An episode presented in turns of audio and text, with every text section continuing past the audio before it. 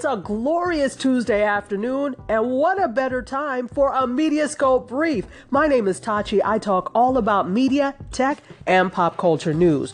One thing I don't like to talk about is politics. That's right, I said politics. It causes too much drama, struggle, and strife. I would rather talk about media, but there are times that it is appropriate to talk about politics, especially in regards to how it affects the media. So, the Knight First Amendment Institute at Columbia University made waves last month when they threatened a First Amendment lawsuit on behalf of users blocked by at real Donald Trump after they criticized him on Twitter. This is according to the Nieman Lab, niemanlab.org.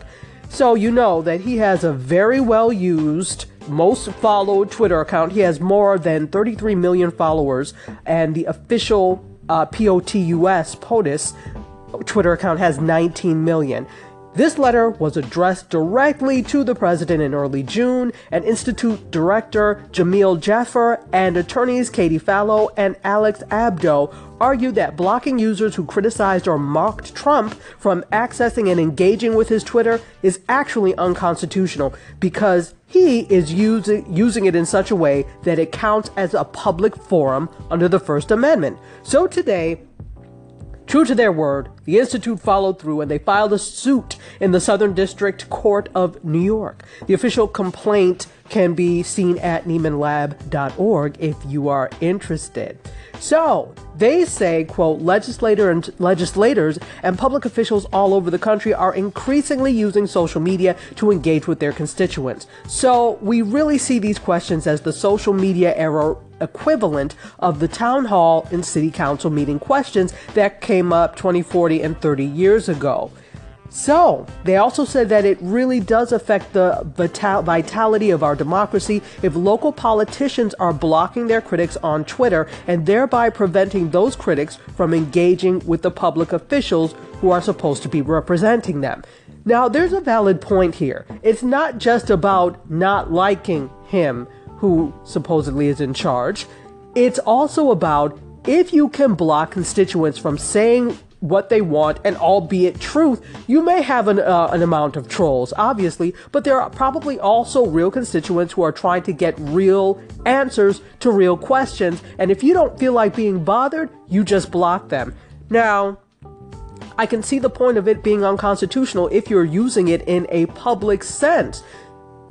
I'm wondering if this is why he used his at real Donald Trump rather than POTUS to do all of this. Interesting, so that he felt he could block them. This is really intriguing. So I want to know from you what you think. Do you think it's okay for a public official on their own account to be to block constituents or block people because they don't feel like answering questions or whatever, even though it is their private Twitter account. But they're using it in a public capacity. So it's it's a very nuanced thing, and I want to hear from you. Let me know. Sound off. Cheers. I welcome you back to another Mediascope brief. This time we're taking an international look and we're looking at whiskey lounges in India.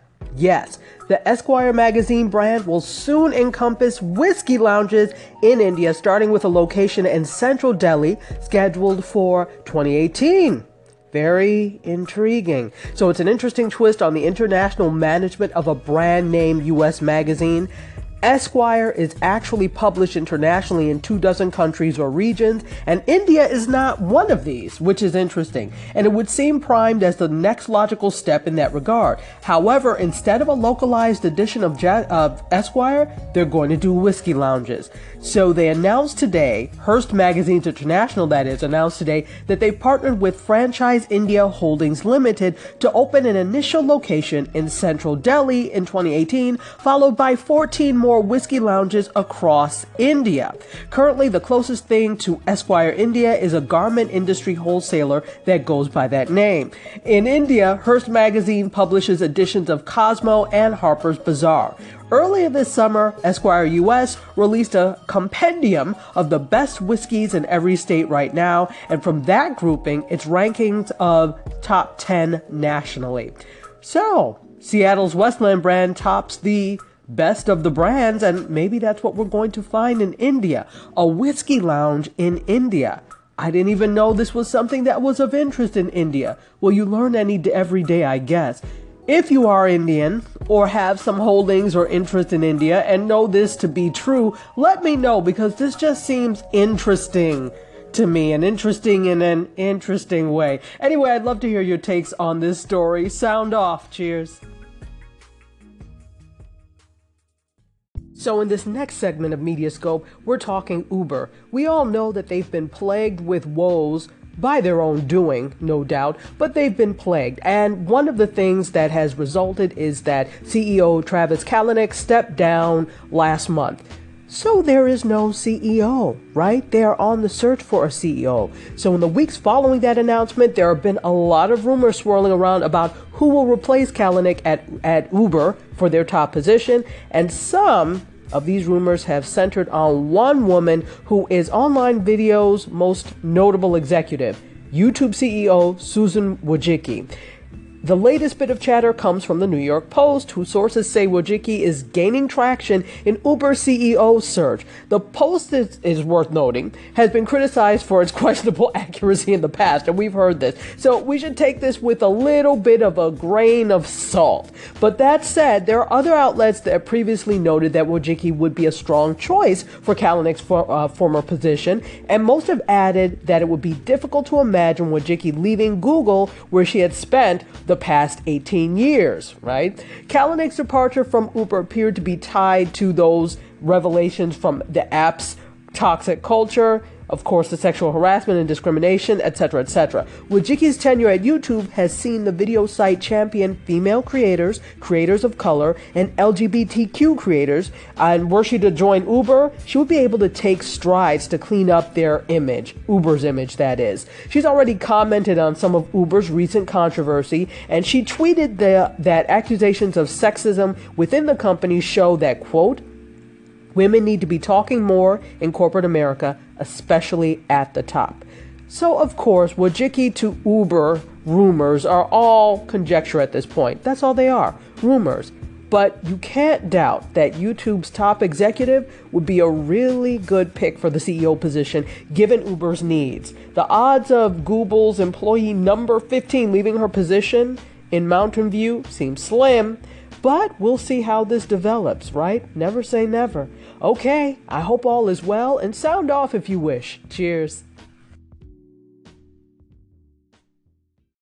And our final Mediascope brief of the day has to do with Amazon Prime. And how appropriate because today is Prime Day. I hope you're rearing up to get your electronics that you wouldn't buy otherwise because they're like 50% off to 75% off. Enjoy if you are. Let's talk more about Amazon Prime. As soon as next year, there could be more US households that will subscribe to Prime than to cable or satellite TV, according to a report from Recode. The investment research firm Morningstar pegs the current number of Amazon Prime subscribers at 79 million households. Now, this is up from 66 million at the end of 2016. All in all, there are 90 million US families that pay for cable or satellite subscriptions or that will pay for them this year, according to the analytics outfit S&P Global. Excuse me, S&P Global. Given that most people subscribe to Prime, priced at $100 per year, for its two day delivery feature and not necessarily for Prime Video, Recode says that the implication isn't that Prime Video is more popular than TV, but that the service is becoming ubiquitous amongst households of various income levels. So, for instance, Amazon has courted low income consumers in recent months with a discounted rate on government and those on government assistance, as well as an $8.99 monthly payment option. I didn't know that existed. Okay. So, forthcoming series currently in the works at Amazon Prime Video include Comrade Detective and The Tick, and there's a bunch more that is coming your way. So, that's the news that as of next year, the, Am- the number of U.S. Amazon Prime members could surpass total pay TV households. Hmm. This is not a surprise to me anyway. Who is not cutting the cord? We've talked about this ad nauseum, right? Uh, there are just so many reasons and so many choices to cut the cord. Nobody can rationalize paying the exorbitant amount of that cable TV charges you. Except, of course, my co host from TV channeling, Kevin No Malone. Anyway, one day Kevin will come around and cut the cord with the rest of us. I hope you all are doing well. Thanks for listening and cheers. You know what, my friends? I feel another edition of Caller You Say What coming on. That's where I take listener call ins and I answer you back or give you feedback, whatever you like or the situation calls for. First up, we have something from Tales from the Truck, whom I absolutely loved. Best storyteller ever. Let's hear what he has to say about the new scrubbing feature on Anchor. Tachi, how you doing? Hey, I want to let you know they've got this new uh, scrubbing feature. I am sure you've seen it on the, on the update with Anchor, and I just wanted to let you know I enjoy your content so much. I, I'm never going to scrub on you. I'm, I'm no scrubbing, no scrubs like the TLC song. No scrubs, no scrubbing for you. I just wanted to give you that that confidence, that, that vote of confidence. I will never scrub ahead or backwards, just straight up. That's all. Tales from the truck what have I done in a past life to please the social media gods that you will never scrub forwards or backwards through my content? Honestly, I'm honored. That is awesome. And you know, I use Anchor on two different devices, but mostly on my Android, and I have not noticed the scrubbing feature on Android. And you know, most things debut first on iOS simply because it's easier. It's one platform as opposed to 50 million with Android. So, you know what? I'll have to check it out on my iPad and see what's what. Thank you for alerting me to this change. Those of us on Android, I guess we're just chopped liver and we just gotta wait, huh? But thanks so much. And I refuse to scrub through your content as well because you are the greatest storyteller ever told. Cheers. Hi, Tachi. Did you just mention that Facebook Village idea is more on the creepy side? All right, I will just leave it as it is. But let me just remind you what Facebook said a few months ago that one of their goals is to reach over 4 billion people all over the world with internet connection. I would say that this is more creepy than Facebook Village itself. Because on the one hand, connecting and providing internet to over 4 billion people in the world, of course, we can say, oh, that's great, that's fantastic, good for them. But at the same time, it means that one company will have that huge power uh, when it comes down to such a great number of audience, clients. And for me, that's scary. Claudia, You've just taken this level of paranoia to a whole new level for me. Yes, that's even scarier than the Facebook village because the Facebook village is finite. Only a certain amount of people are going to be able to live and work and shop there and worship. Mm-hmm.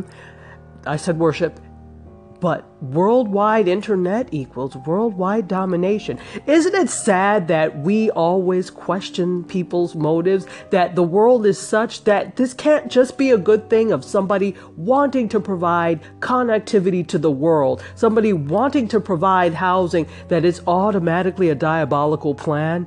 This is kind of sad, isn't it? I still feel it's diabolical. that hasn't changed. Thanks, Claudia. Tachi, Barbara KB here. You just knew I was going to call in on this one. Not only because, boy, real Donald Trump has really taken Twitter by storm, and I'm enthralled by that because I love that Twitter, been there for 10 years, but also I'm just intrigued with media and politics and where we're all talking about things. And while I'm not really a big fan of our current president, I am going to defend his right to block people on Twitter. And while I understand where the journalists are coming from, it's not like he's completely blocked them from all any other engagement with him. And I think their defense is weak, and I honestly think they're doing a good job of getting some attention for this. So. I know that you were going to call in. I've been patiently looking at my watch, awaiting your words, and here they are. Thank you so much. This is a very intriguing problem or phenomena or whatever you want to call it.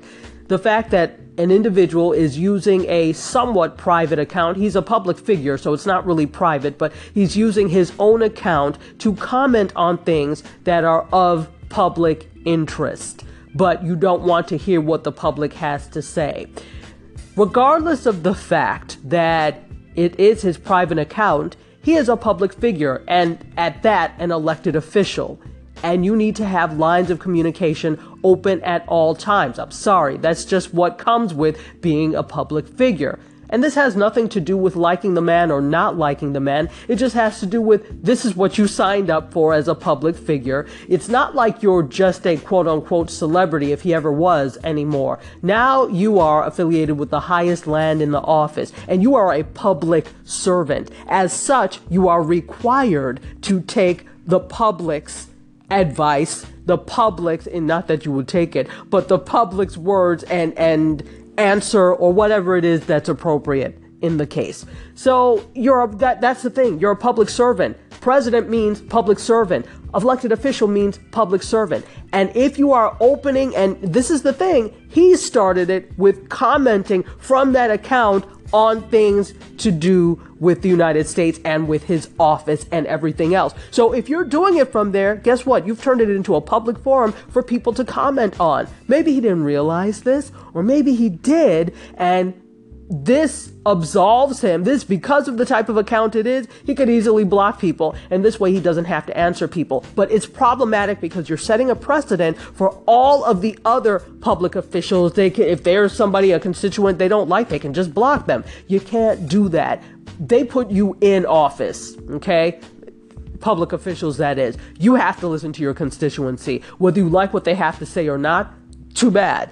You made this a forum. Now your Twitter account has now become a forum for that. So you have to, you know, leave it open for that. The thing is, it is a quote unquote kind of private account, so he's well within his rights to block. He's in his rights to block. Should he ethically block? That's the thing. This is an ethical issue. This is a moral and ethical issue. I don't know that he quite understands morals and ethics or that this is a moral and ethical issue. Just saying. But um, I think your your point of view is extremely interesting, and I think it's it's right. I don't think there's any wrong or right, and I frankly don't know that this organization is going to have a leg to stand on, especially when it comes to him. But if they can find cases where someone is specifically blocking constituents um, and they've turned it into a public forum, and that's uh, that type of case, like a governor's office, etc., I think that that may be something to look at. But we have to be very careful how we tread with this because this sets the tone for how we deal with public officials on social media. This could possibly do that. Interesting you see why I don't talk politics? It's too damn much. Anyway, I appreciate you, Barbara KB, and thanks for calling in. Cheers. Many of you know that in addition to being a media person and a filmmaker, whatever else I do, that I am a dancer choreographer. And a few years ago, I was in a dance piece choreographed by a fantastic Tampa based choreographer called Gratitude is an Action. And I love gratitude in the form of actions.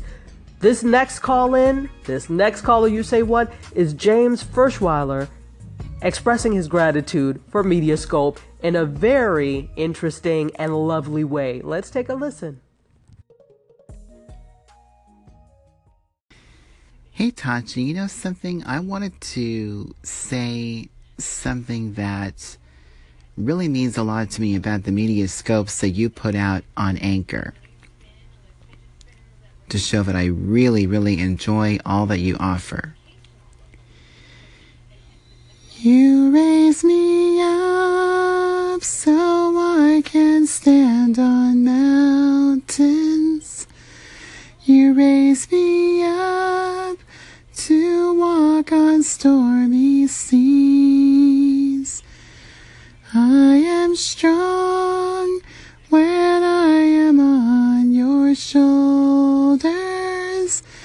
You raise me up to more than I can be. It's true. James, this was such a lovely way to express gratitude, and I'm so glad that Mediascope does something for you. And when I hear things like that, it makes me know that I'm doing the right thing, honestly. So thank you so much for your gratitude, and I am grateful that you take the time to listen. There are 10 million stations now on Anchor, and the fact that you take the time to listen to my little station is amazing. So, my friend, thank you so much. I express my gratitude to you for listening and then for that lovely song. Thank you. You can hold a tune. Keep it up. Cheers.